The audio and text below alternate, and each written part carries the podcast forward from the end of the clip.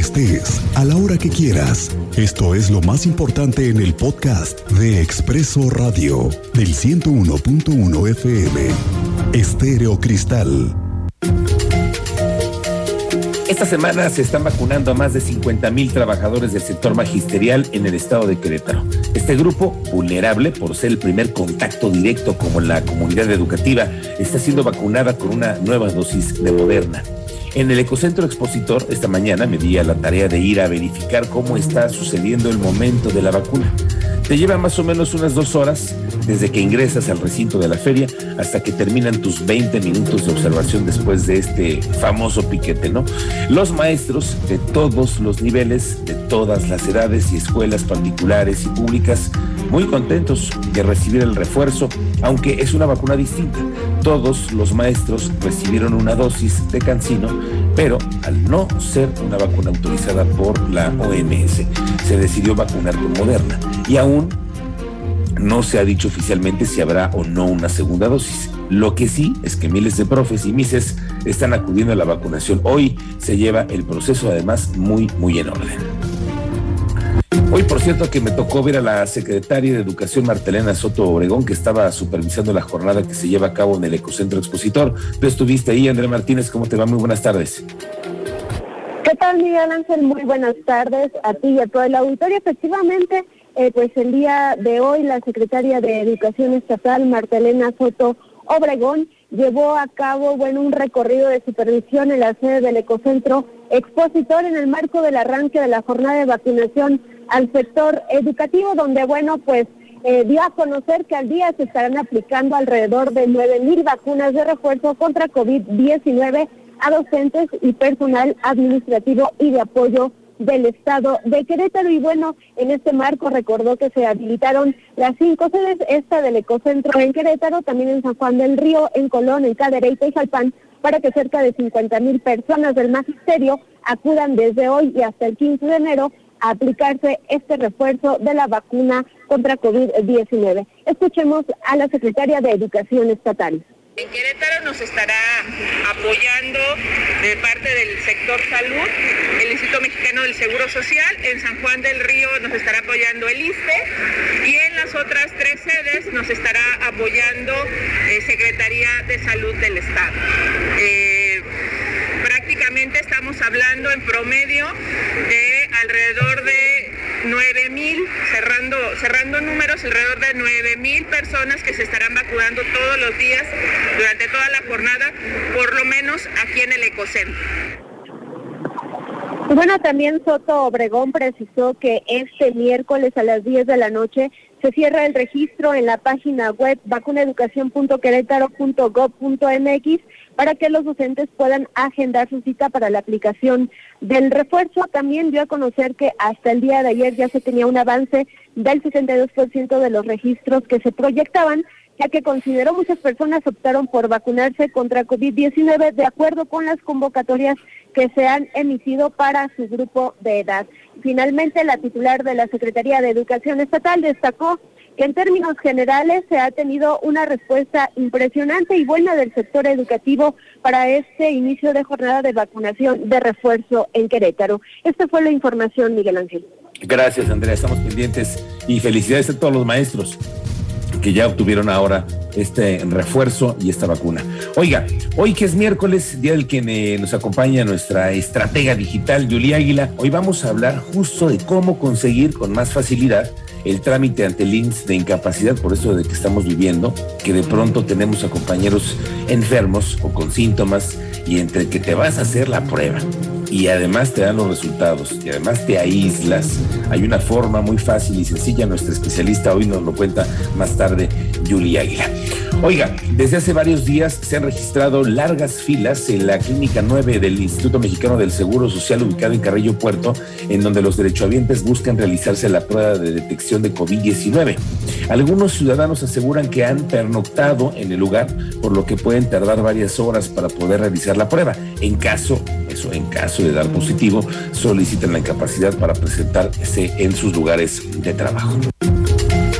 El vocero y vicario general de la diócesis de Querétaro, Martín Lara Becerril, confirmó que el obispo, Monseñor Fidencio López Plaza, dio positivo a COVID-19, aunque se encuentra estable y en reposo en casa y recordó que durante la pandemia 60 párrocos se han contagiado y 8 perdieron la vida. Fíjate que sí, el, eh, después del señor obispo de presentar algunos algunos síntomas este, eh, alusivos al, al COVID, él el día de ayer fue se sometió a unos estudios para determinar este, el, si él estaba contagiado o no estaba. Entonces, en el estudio que se hizo, el señor Expo salió positivo a COVID y desde ese momento empezó, vamos a decir, el aislamiento domiciliario. Él está en la casa episcopal, está bajo vigilancia médica y, el señor obispo ha presentado síntomas leves. No ha sido necesaria una hospitalización. Además, bueno, comentarte que efectivamente este, en, estos últimos días este, siete sacerdotes han dado positivo a, COVID, todos ellos con manejo domiciliario en sus respectivas parroquias han fallecido 242 personas vacunadas contra COVID-19 a causa de esta enfermedad en Querétaro. El responsable estatal del Reglamento Sanitario Internacional de la Secretaría de Salud, José Hernández Puga, dijo que en el estado de Querétaro 242 personas que fueron vacunadas contra COVID-19 han fallecido a causa de la enfermedad.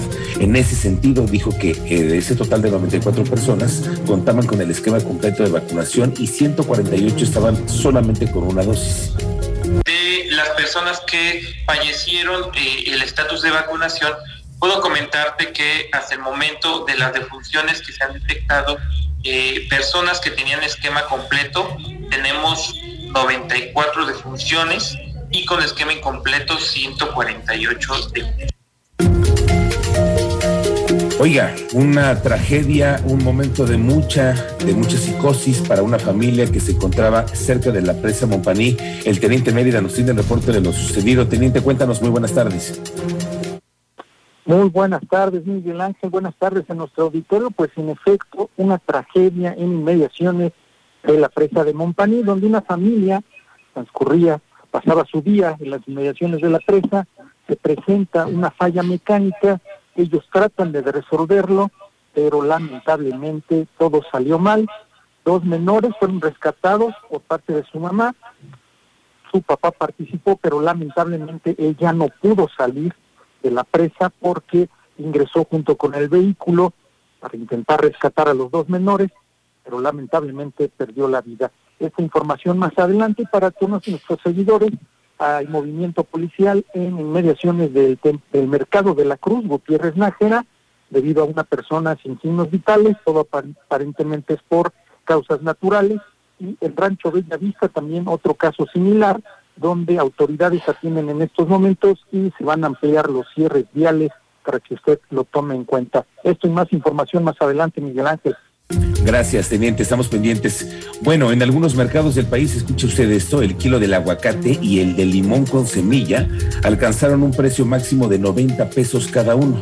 Ambos alimentos presentaron el incremento de costo derivado de la alternancia que se da en los cultivos, donde cada temporada varía el volumen de la producción. De acuerdo con el quién es quién de los precios de la Procuraduría Federal del Consumidor, el kilo del aguacate en la Ciudad de México se ofertó en 29.80 pesos el kilo, mientras que en Melchor Ocampo llegó hasta 90 pesos por kilo. El, personaje del perrito. De acuerdo a datos de la consultora de Roy Campos, consultora Mostovsky, en las mediciones que hacen mes a mes de los gobernadores del país, y salió del top 5 de noviembre a diciembre, cayó un lugar en la popularidad entre los queretanos. Uri González pasó de ser calificado como sobresaliente a solo alto pues en noviembre ocupaba la quinta posición a nivel nacional y para diciembre pasó al sexto puesto. El secretario de Gobernación, Adán Augusto López, aseguró que el presidente Andrés Manuel López Obrador continúa en recuperación por su segundo contagio de COVID-19 y hasta ahora está estable y continúa al pendiente de trabajo y conduciendo al país. En su segunda conferencia de prensa en Palacio Nacional, mientras el mandatario se recupera, el funcionario remarcó que el estado de salud del mandatario es óptimo. Sobre el regreso de López Obrador a sus actividades públicas el próximo lunes, el secretario de Gobernación respondió que están esperando que se recupere totalmente.